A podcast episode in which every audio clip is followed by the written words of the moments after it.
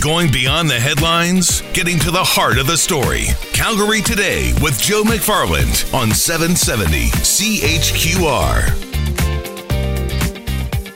This definitely is big news for twenty eighteen, especially if you are a first-time home buyer or possibly refinancing your mortgage. We've got new mortgage rules that you have to be aware of. David Dale-Johnson, Stan Melton Executive Professor in Real Estate at the Alberta School of Business at the University of Alberta, joins us today.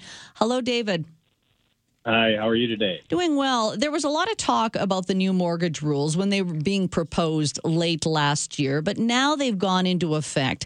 Can you remind my listeners what these rules are?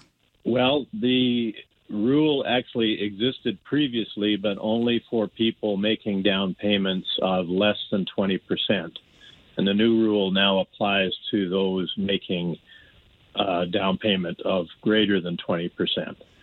Um And what the rule says is that you must now qualify uh, either at the uh, benchmark rate provided by the Bank of Canada or by the mortgage rate offered by your bank plus two percent or two hundred basis points. If the bank is willing to lend to you at three percent, you have to qualify at five percent. The rule change came about, was it in order to protect people from taking on too much debt? Yes. Uh, I mean, I think most of your listeners are probably aware that Canadian consumers carry quite a bit of debt, and actually World Bank has been concerned about where we are. The real strategy here on the part of the Bank of Canada is to reduce the risk in the financial system by trying to make sure that people uh, are taking on a little less debt when they buy their home.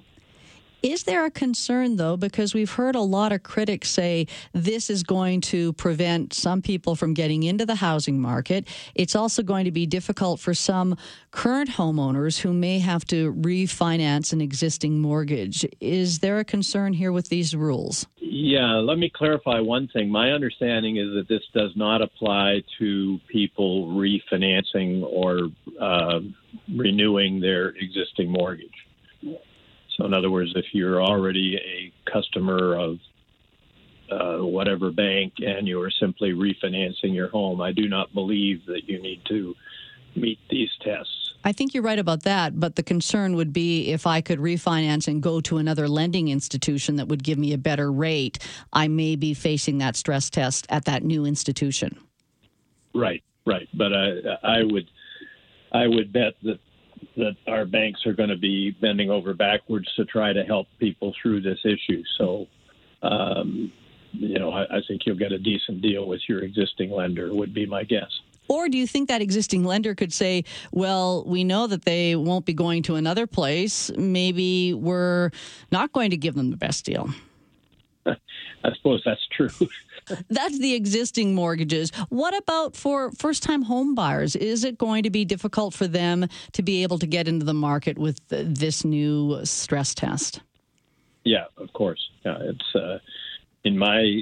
Uh, I just did some quick math for you, and if you're, if uh, if you were able to borrow today at three percent, and you were buying a.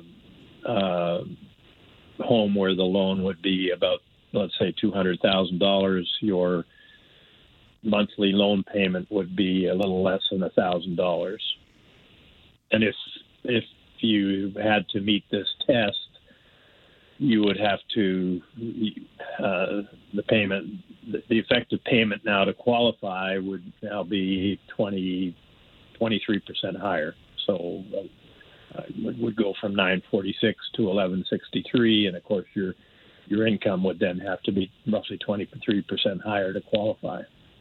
I wonder, David, also, we're talking a lot about the, the buyers. What about people who are trying to sell homes?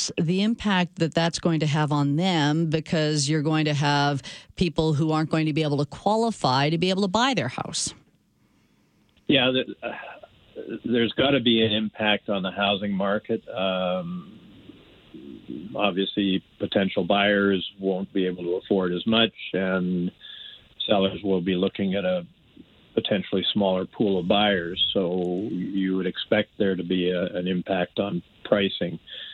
I think some of that's already been anticipated. Um, uh, the most recent, uh, I can't give you the Calgary numbers, but the re- most recent Vancouver numbers, where the market has been the hottest, uh, single-family house house prices are actually down a little bit. So um, that may be anticipation of this.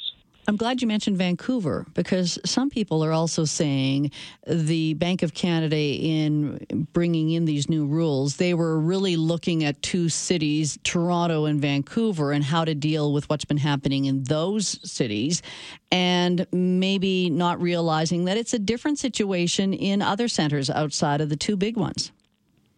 Yeah, you're, you're absolutely right. Uh, You know, given the Alberta economy uh, since two thousand fourteen, obviously the, the housing market has uh, has actually fared okay, but it certainly hasn't performed like Toronto or Vancouver. Um, so, and this is a standard problem for C M H C and the Bank of Canada. The, the Canadian economy is not homogenous, or you know, every province is a little bit different, and as the economic cycle moves depending on what's going on, these markets are affected quite differently. And obviously Alberta suffered in the last uh, last thirty-six months. Yeah, well, that's a reality for sure. David, thanks for breaking it down for us. I appreciate it. David Dale-Johnson, Stan Melton, Executive Professor in Real Estate at the Alberta School of Business at the University of Alberta.